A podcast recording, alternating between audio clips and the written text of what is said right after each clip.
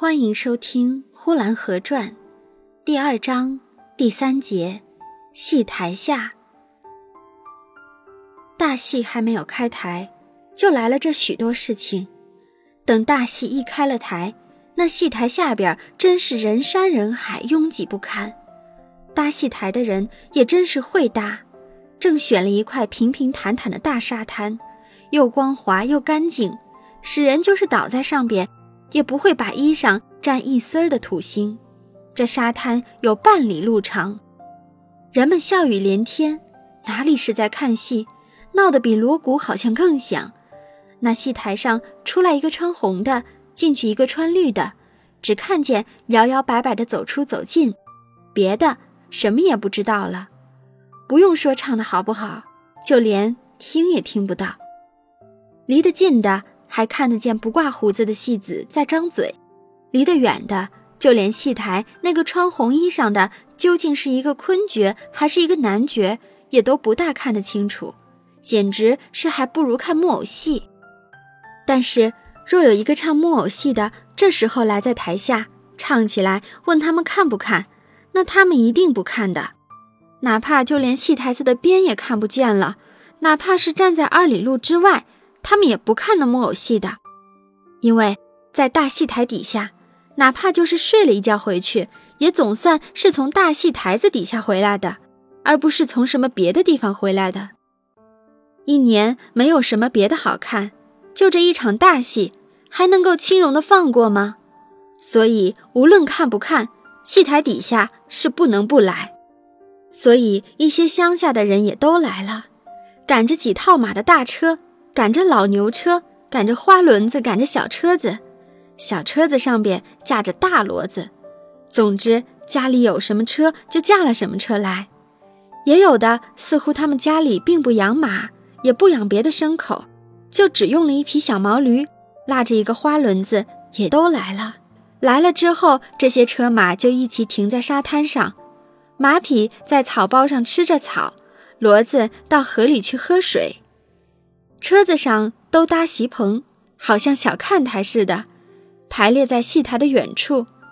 那车子带来了他们的全家，从祖母到孙子媳，老少三辈，他们离着戏台二三十丈远，听是什么也听不见的，看也很难看到什么，也不过是五红大绿的在戏台上跑着圈子，头上戴着奇怪的帽子，身上穿着奇怪的衣裳。谁知道那些人都是干什么的？有的看了三天野台子戏，连一场的戏名字也都叫不出来。回到乡下去，他也跟着人家说长道短的。偶尔人家问了他说的是哪出戏，他竟瞪了眼睛，说不出来了。至于一些孩子们在戏台底下，就更什么也不知道了，只记住一个大胡子，一个花脸的。谁知道那些都是在做什么？比比划划。刀枪棍棒的乱闹一阵，反正戏台底下有些卖凉粉的，有些卖糖球的，随便吃去好了。什么年糕、油炸馒头、豆腐脑都有。